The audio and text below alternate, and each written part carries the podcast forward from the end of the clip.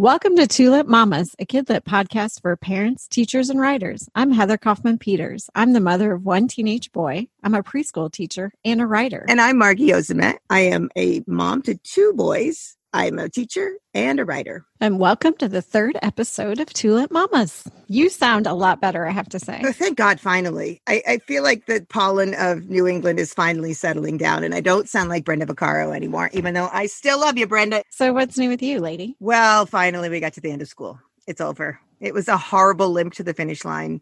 We made it. It's done. I now have a, oh, I can't even say it. It makes my heart hurt. An incoming seventh grader. Wow. Can you believe that? He's going into seventh grade. And now an incoming second grader, which is even more tragic. I have an incoming junior. Well, you're old, though. You're a lot older than me. Yeah, thanks. That year makes a big difference in age between you and me. I thought I started late having kids, but you started way late. oh, God, no. I was really late. I was really late. My 50th birthday party is going to be like at the same time as the fourth grade dance parties. You know what my uh, soon to be junior is doing on Monday, by the way? He is going to be flying an airplane for the first time. We got him signed up for flight lessons. Oh, my God. You've lost your mind. I don't even want my kid on a skateboard, and you're giving yours an airplane? I know, I'm trying really hard not to be nervous. That's awesome. Somebody said, Oh, does he get to fly like the first time? And we're like, Yep. They take him up and they fly. It's like learning to drive. They just get you in the car. Do they really? Yep. Have him text you when he lands. Just be like, don't tell me anything else, honey. Just text mommy when you oh, land. for sure. Well, and the other thing is, is he can drive now, so he's going to drive himself there and go fly, and then You're drive literally nothing home. to him now. You are nothing to him, but like you're just you pay the rent. That's it. I make food. And even that he can get on his own now. That's true. Sometimes he goes and buys his own lunch and comes back. He's so sweet though, because he always asks if we want something before he goes. Oh, that's because he looks at you like you're geriatrics now. He's like, there's my old parents. Poor things. I'll have to be putting him in Shady Pines soon. I know. Better get a good job so I can put my parents up. Oh my God. I'm not far behind you going to Shady Pines, although I will still be taking my youngest with me because when I go to Shady Pines, he won't even be in college yet. They'll be like, I'm sorry, ma'am, you can't bring children. yeah, but he'll want to go with you. Well, because he's a mama's boy. He's like the best mama's boy ever. He'll be playing euchre with all the old ladies.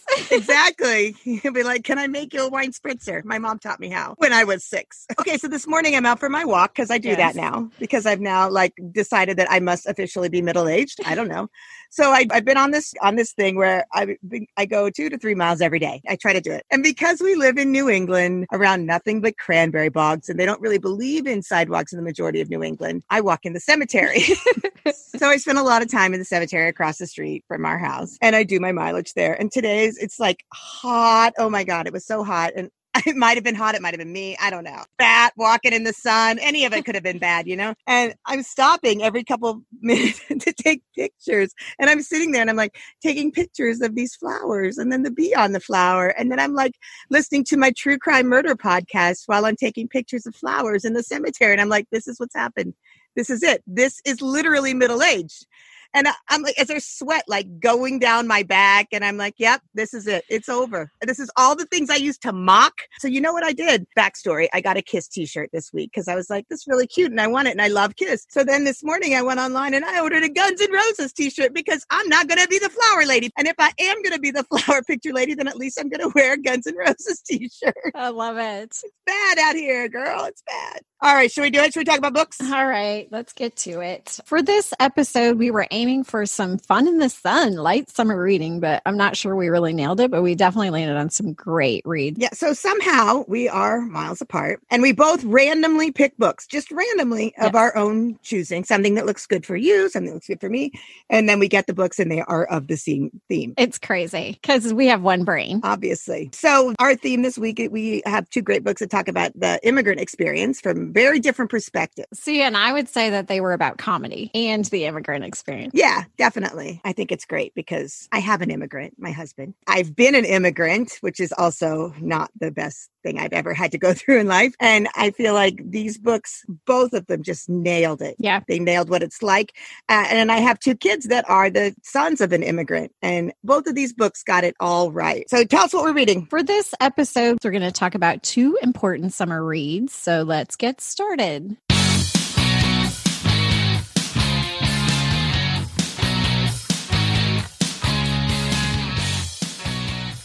Both of the main characters in the two books we're highlighting in this episode use comedy to get them out of some difficult jams. So, do you want to kick it off with the first book you chose? I will. The first book that I chose, um, and I'm notorious for judging a book by its cover, and this book cover looked incredibly entertaining. It's a small boy with two giant mosquitoes, and the name of it is "We're Not From Here" by uh, Jeffrey Rodkey.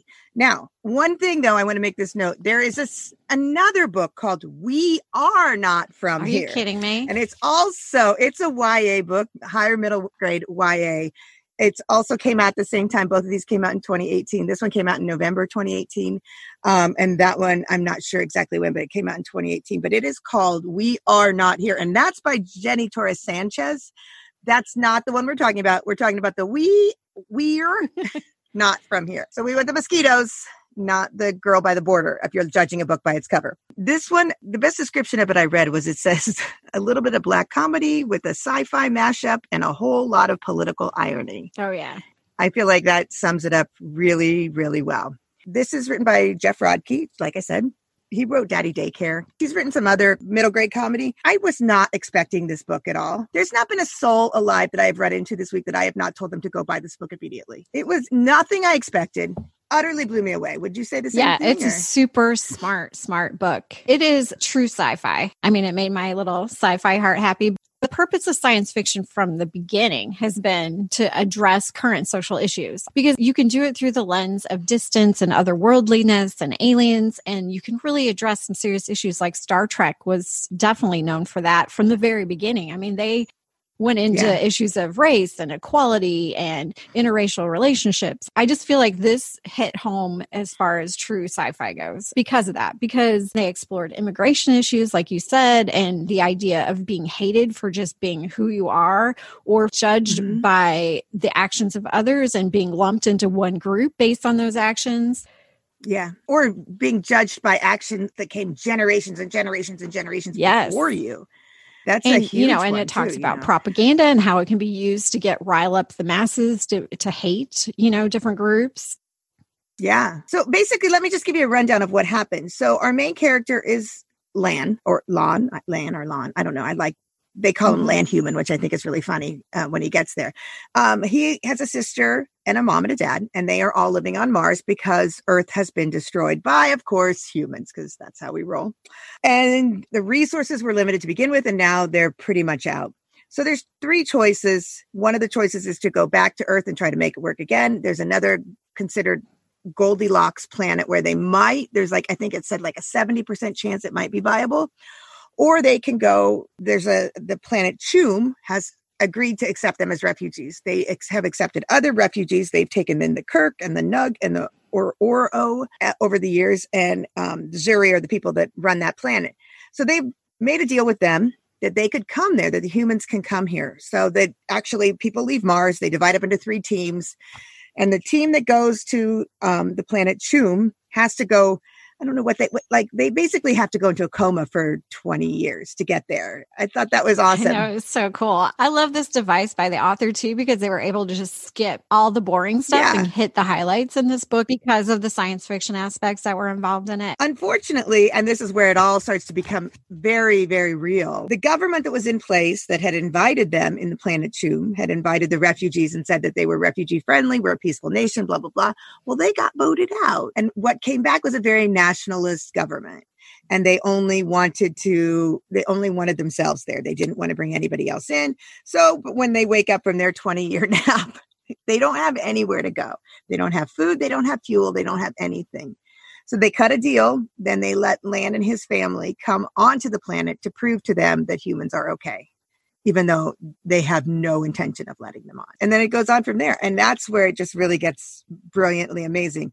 So much of the book, though, I was really shocked that it was considered humor. It got funnier, but it was such a heavy topic for me that I felt like, and maybe it was my attachment to it, but I felt that it was done a disservice by just marketing it as a humor book because I would teach this in science. I would teach this besides just English. I would teach this in social studies. I would teach this in government. I would teach this in anthropology classes. I could teach this in a million different classes. But because of humor, that doesn't usually get past the curriculum board. So I think it's interesting. But I do think by labeling it humor, it gets past kids' noses. They would want to read it. Yeah. One of the things I loved about this book is that it was such a great balance between the serious and the funny. Whenever it felt like it was getting really heavy and you started to really worry, there would be lighthearted scenes that Right. kind of brought it back up. And I just really appreciated that because, especially, you know, since it is for middle grade, And I don't think they would be hard pressed to figure it out what this is all referring to any kid today. I, I was just explaining the gist of it to my son, and he was like, Well, that's pretty clear, isn't it? So much about the immigrants and hating the immigrants just based on what you've seen about them. I felt that was like so huge between what we see on the news, what we see in real life, what I've seen personally. When I married my husband, God, like 15 years ago when we met, and I said, He's Turkish, people would automatically say, Well, haven't you seen Midnight Express? And I was like, No, I haven't. like, are you kidding me?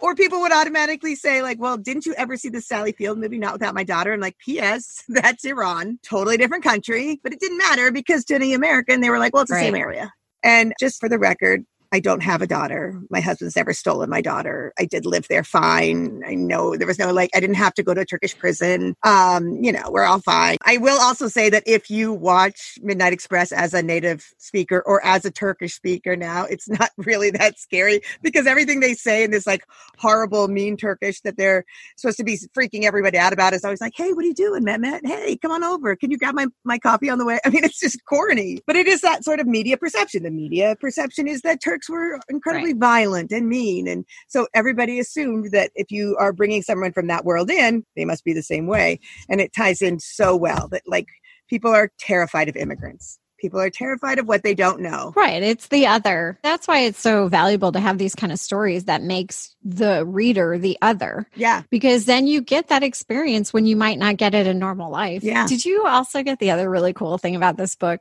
the main character? It took me about three chapters to start to question it. What are you talking about? Oh, you didn't get it. I'm so excited. That Lon has no gender. They don't say anything. Nope. His gender never comes up in the story. And I was about three chapters in and I'm like, huh, I'm thinking this is a boy because he had a sister. And so I just assumed it was a boy because we're kind of used to that dynamic in middle grade. Oh, okay. Oh, So three chapters in, I'm like, well, what made me think that this was a boy? Because they haven't said anything and recently to make me think it was a boy. So I kind of went back to the beginning. It doesn't say. And then I looked it up. He did it on purpose. It was intentional. Yeah, the author did it on purpose because he wanted any reader to be able to just step into the main character. So there's no description of what Lon looks like, or gender, or race. And even the cover is sort of vague. Well, it's interesting because one thing I read just a few minutes ago before we started, one of the reviews was saying that the last name, which of course I can't even say it, it's like Milfy or something like that. They said that it's an amalgamation of a Japanese last name and an Indian last name. It was very clear that he was Asian and brown. And I'm like, it was not very clear because I didn't get that at all. no. Okay. That was the whole point because whatever you are as a reader, whatever you're bringing into it is what you think. I think it's also important, like we should just throw out there too. They have this earpiece, which is very, was that Hitchhiker's Guide to the Galaxy, like the Babelfish, right? Yeah. they have the earpiece and they have a,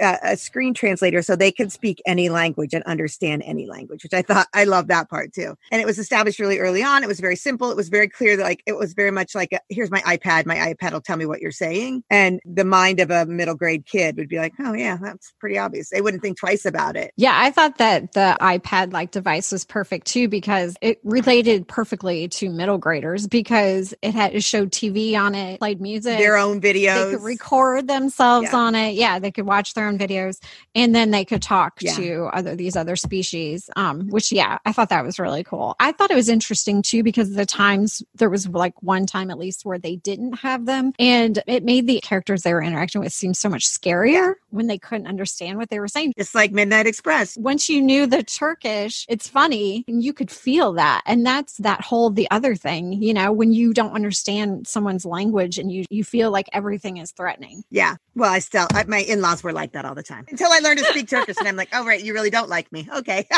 well, that's not a Turkish thing. I could always pick up. I could always pick up when they were saying, "Oh, the American." Yeah, that's me. I got it. I got no translation needed there. That's why I learned how to speak Turkish really quickly in that situation because I was like, "Oh no, you got to learn before it goes bad." All right, so it was a great book. Here's the big exciting news, though. This is the most. I don't know if you read this, but on May 29th, 2020, Columbia Pictures purchased the right to make it a film. oh, that's so exciting. And it's going to be both live action and animation. Okay. Cause I was kind of hoping it wouldn't be like a cartoon. When I was reading this, I thought, oh, somebody's probably going to make it into a cartoon, but I wanted to see it live action. Kind of like, have you seen the new stuff for the new Artemis Fowl series or movie on Disney? Yeah. Yeah. It's kind of maybe mm-hmm. that, like that vibe. Yeah. Oh, that'd be cool. So I am so excited. And I'm always excited when a middle grade book gets picked up because I'm so happy for the author. You know, good for you. Good on you. You know, like you're going to make some dough. You deserve it. And P.S. I also did find out that this guy's from Freeport, Illinois. He was like, it's right between Chicago and Iowa. And I'm like, you are people. It's like sitting right between you and me. There we go. There you go. Oh, did you also see you were talking about the teacher stuff? That Random House has a great teacher's guide for this book. I looked through it and it looked fascinating. It had a lot of stuff like discussions about immigration and refugees and all that kind of stuff, which I thought looked We good. can link it in the show notes because that would be great for teachers too. Awesome. Oh, one other thing I just have to say.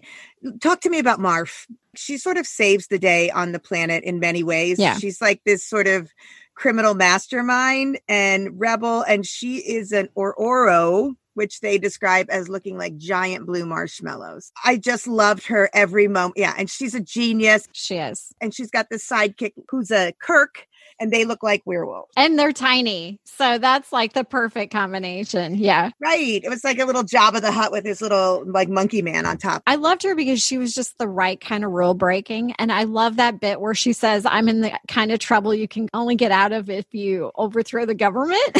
I was like, you go, girl. And she just had this like sort of fat girl energy that I totally love. I just loved it. Like, I'm going to own it. I am like brilliant. I don't care about you. Right. And then she was making all this money on the side. So she was a hustler. It was great. She's, that was the best. She's my favorite character. She's got a better spaceship than anybody yeah. else on the planet, practically. And she's supposed to be in high school. In middle school. They're all middle schoolers. Oh, right. Duh. Middle school. I give it five thumbs up if I had five thumbs. So I agree. I, I'm digging this book a lot. Okay. Should we move on? And so, what was your pick? I picked Stand Up Yumi Chung by Jessica Kim. But I just thought this book looked adorable it's for ages 9 to 12 i probably a little bit lower. i would say lower too because the other one said 9 to 12 too. Yeah this author she taught third fourth and fifth grade. That's the age range yep. And and you could tell she really gets that age group so well. The cast of characters she created were so fun. So anyway i can give a quick summary of this and then and this one just came out march of this year so it's a pretty new book. 11 year old yumi chung she's a basically a shy korean american girl and she's struggling in her fancy la private school that her parents are spending every last penny on to keep her in. The students there like call her names and she eats lunch in the bathroom by herself. It's like, you know, one of those that gets you right away in the heart. Yes. And then her one solace though is her favorite comedian's how to videos that she watches all the time. And then she has a notebook full of jokes that she's writing on her own. So she's using comedy as kind of a way to express herself in this sort of rigid environment that she's in over the summer, through a case of mistaken identity, she joins a summer comedy camp led by her favorite comedian. And then behind the back of her overprotecting parents, and um, and she kind of assumes a false identity. So the new friends she makes there also are being sort of tricked by her. But during this time, she learns to what I like to call fail forward, which I love that. I think that is an awesome lesson for any middle grader because they're going through so many difficult things at that time. And sometimes Eh, the hardest lesson is that you learn things more through failure than you do by succeeding at everything you do. Erd. And she also learns to basically stick up for herself. So she eventually uses her comedy skills to save the day, which was fun. In a very unexpected way, not where I saw it going at all. That's what I thought. Some of the reviews, I, I mean, it had really glowing reviews, but a few of them said that they thought it was predictable. Oh my God, totally not. I didn't think it was predictable at all. So just when I thought it was predictable, it all blew up. Yeah. I thought it was very I'm like, oh, here we go. Then it all blew up and went a different direction. And I thought that was brilliant. Yeah, it made me very happy too because I was thinking, oh, it's going to be another middle grade book that just ends how you would expect Yeah. it to end. But yeah, no, right then it kind of got crazy and it was really fun to see how it, the pieces were going to be put back together. And they honestly were put back together in a really heartwarming and unique way too that I wasn't expecting. Yeah. I also, I mean, I love the cast characters. I think although she was pretty honest about what it was like to grow up in a Korean household with the pressure of being like a first generation American with immigrant parents, on top of that, and I know she kind of lies a lot throughout the book, but I felt like the author treated the parents with like this love and respect, even though they could have come across as sort of hardcore, like tiger mom parents. But They were very nuanced. They were very nuanced. So as mean as they were, they were also she showed really true sides. Yes. And there was like a real underlying love for them. And I appreciated that. The nuance. And that's the problem with people from certain areas. We we try to lump them all together into one thing. And I felt like this really Yeah. showed that that's not the case. And she shared so many insights in the Korean American um, immigrant experience and the Korean American experience, which I always appreciate diverse American dream stories. I think it's interesting because they are diverse, but they're also all the same. Right. And there's a beautiful moment in there with her dad and her dad like finally lets his guard down you know like she's so worried about pleasing him and and everything and he says something to her about being like you know like we would give up anything for your education so you never have to work as hard as as we have Yes. and it's something that I've heard my husband say to our kids, you know, like I will work as long and as hard as I have to because I don't want you to ever have to. Look, I'm going to get all misty on my husband, but because it, it's really important to him. It's very important to him that the kids have what they need. It's very important to him that the kids also do really well, but not in a mean way, but in a way that will make life easier for them because it is hard to be an immigrant. I know how hard it is when I went to his country and when he came to my country. And I know how hard it is raising a family when one parent's an immigrant on both sides of the of the equation. But when both parents are immigrants, I think it's a totally new and more difficult ballgame. Right. And also, I feel like if you were to, as an adult, looking at it like if I was an immigrant and my husband was an immigrant, I feel like you would you would just focus all of your energy on your family because you don't have all those outside connections Right. or outside distractions because you are there together in a little unit. You're a bubble. I mean, even us, we're very bubbly. I mean, we're very much in a bubble because we don't have people in our world that are bicultural like that, really. Our kids know two languages. We have two different televisions in two different languages. We call grandma in English at one time, we call grandma in Turkish in another time. There's a lot of it that's different. And, you know, the kid, my kids are really into correcting their father's grammar right now. Oh, it's so cute. It's harsh to have a, sec- a six year old tell you that's not how we say it, Baba. the one advantage you always have is when you only have one immigrant is that the other person can take the lead and navigate. Sure. So when we lived in Turkey, he navigated everything. And when we were here, I navigate everything. I can't imagine not having a navigator, like not having somebody that knows the ropes. And then to be stuck as the kid, which is what basically happened in this book, is the older sister pretty much was the navigator because she spoke really good English. She understood, she was born in America. She understood the system. She could explain it to her parents. I think that that happens in so many immigrant families. And even though the book was so much about Yumi, it was also a lot about her sister. Yes, it was. And their relationship. Uh, because it, her sister was almost like her mother because they both shared that American part of their lives. Yeah. Her sister was older and her sister kind of got the tiger parent brunt of everything Yeah. before and tries to help Yumi not make the same choices just to make their parents happy that she had done. I think that it was it was really good. I I, I agree with you 100%. It's a really great book. I love the fact that both of these books look at comedy as a way to save themselves and comedy as an art form and the fact that art's going to save the day. And I think that that's such a refreshing thing to see in a world where everybody's first reaction right now as we start to cut school budget is we'll just cut the arts who needs them Right. everybody needs the arts we all need the arts The comedy in the other book wasn't always funny because it was like sort of slapstick comedy. right and it was like comedy with a purpose like purpose of saving your own butt But the comedy in in this Yumi book was fun and it was different. I wanted to read that one joke that she had in her notebook. I thought it was so cute. It says, "It's really frustrating that my parents compare me to their friends' kids. It's always, why can't you play piano like Grace or why can't you speak Korean better than Yoon?" The other day they were telling me, "Did you know that Minji got into, into Harvard?" I said, "Mom, give me a break. I'm only 11 years old." Then she tells me Minji is 9 and I was like, "Oh, so cute. Right? That's a joke that third, fourth, and fifth graders would think is really funny. So we give it two thumbs up. We had two major wins this week, major wins. I, and I have to say, they were both quick reads, I thought, because they were very engaging. I think I read Yumi a little bit faster than We're Not From Here because that was just a little bit more, I would say that was a little bit more like an upper middle grade. Wouldn't you agree? The We're Not From Here? I do. And, you know, I just looked at again because I, dub- I wanted to double check, and it is nine to 12. I think it's really heavy for anything below like nine and 10, it would be really heavy for them, I think. Yeah. I would even go into like 10th grade with that book. I would teach it in high school, lower high school. Yeah. Easy. Seventh grade to ninth grade would probably be a better category for that book. And then I definitely think like fourth, fifth, sixth would be good for the Yumi book. I, I want to add one thing about the Yumi book. It's part of the hashtag own voices campaign, which was started by Dutch author Corinne uh. She created it to promote authors from margin- marginalized and underrepresented groups where they were writing about their own experiences or from their own perspective. And I thought that was kind of an interesting campaign if anybody wanted to check that out. What's it called? The hashtag own voices? Own voices. Yep. O W N V O I C E S. I mean, I got to tell you, maybe it's just our house, but like the immigrant life, there is never a dull moment that is not hilarious. Here's a prime example. For weeks when we were all stuck in quarantine, I would send my husband to go to the grocery store. He was going to the grocery store with the list. Finally, one day, every time he went, he bought Doritos. And the kids don't eat Doritos, and I don't like Doritos. We're just not a big fan of them, you know? But whatevs, he kept buying them. Sometimes he'd buy two bags. I look at my pantry, and there's like 10 bags of Doritos in there. And I was like, what is wrong with you?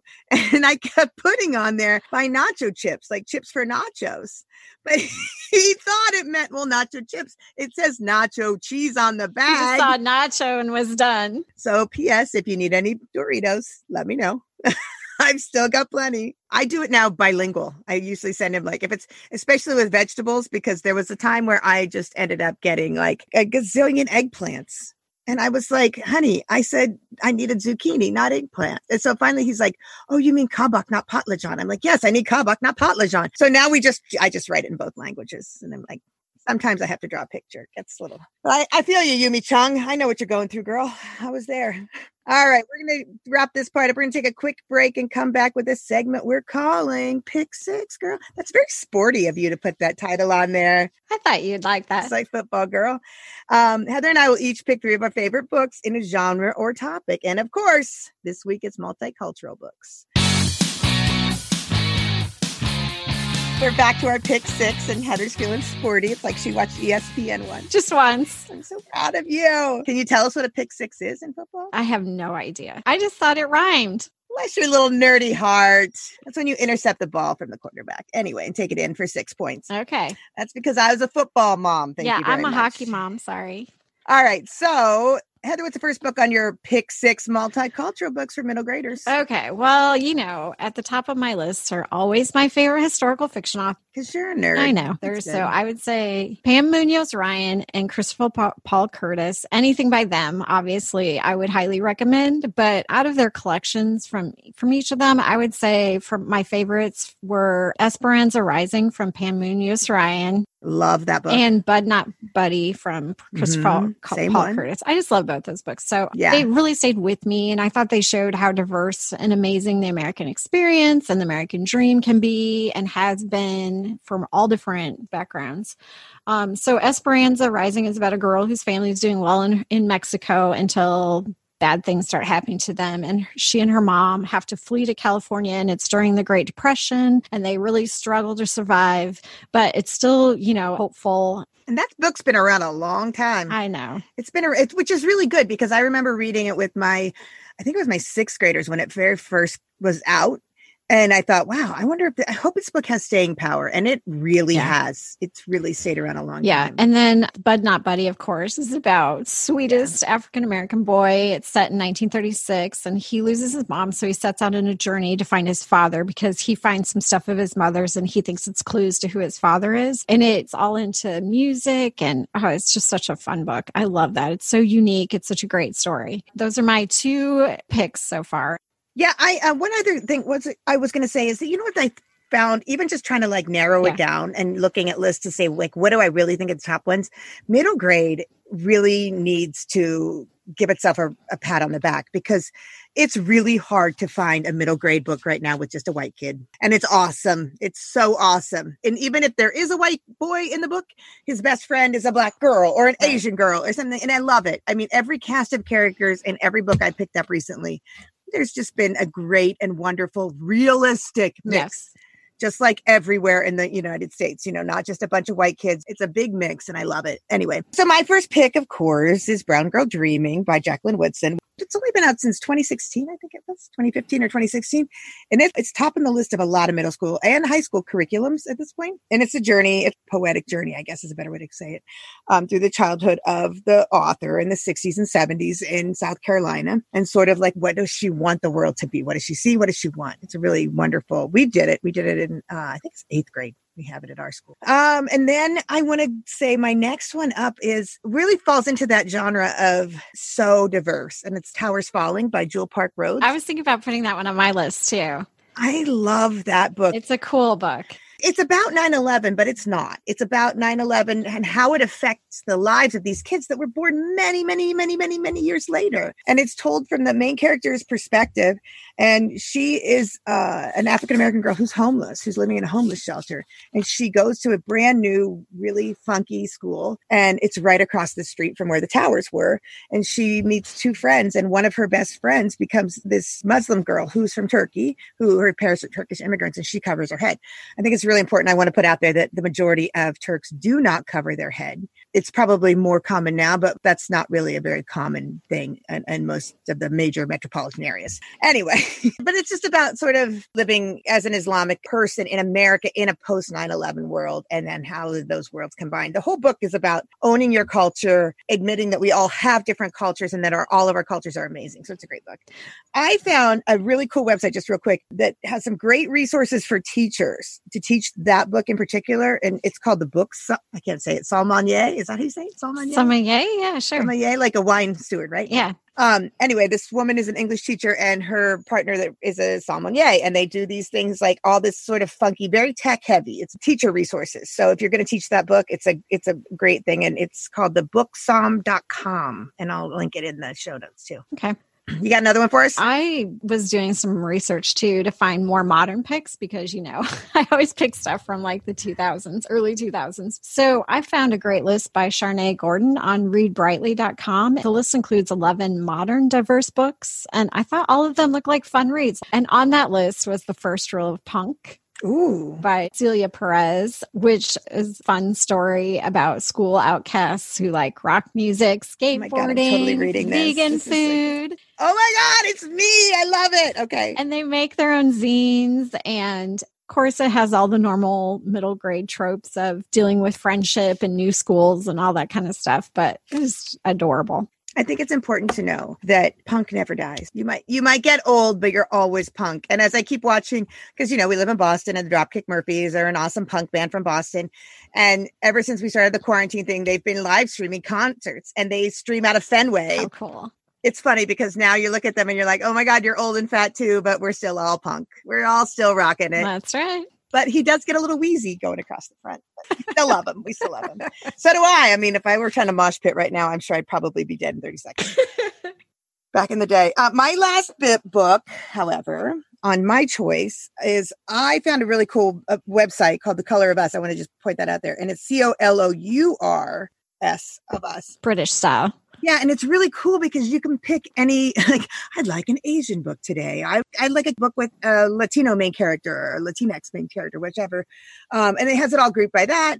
I would like, you know, gender neutral. It's all in there. My book was not on there, but I I I debated with this one, but I want to go with The House with Chicken Legs by Sophie Anderson. oh Did you read that? oh my gosh it's baba yaga i love baba yaga I love that book because it was such it had all the great like she would start talking in Russian and had all these great like sort of Russian overtones to it and I feel like sometimes we forget that you know like Eastern European people can also be multicultural and diverse. right We have to keep a wide world view. Yes. Well, you know, when I worked at the kids magazines for US Kids, Baba Yaga stories were part of their history. They had a ton of them. Like, I can't remember when they first started publishing them. So when I was there, we went through and tried to modernize them and shorten them down for modern audience. It was so much fun. So yeah, Baba Yaga is close to my heart and her chicken legged house. It's a really great book. And I didn't know anything about Baba Yaga when I read it. And actually, I had bought the book last year, I think, for my son to try to get him to read something besides, you know, sometimes I'm like, can we just have a main character that's not a boy into sports? But it, it didn't work. He didn't like it, but I did. So. Aw.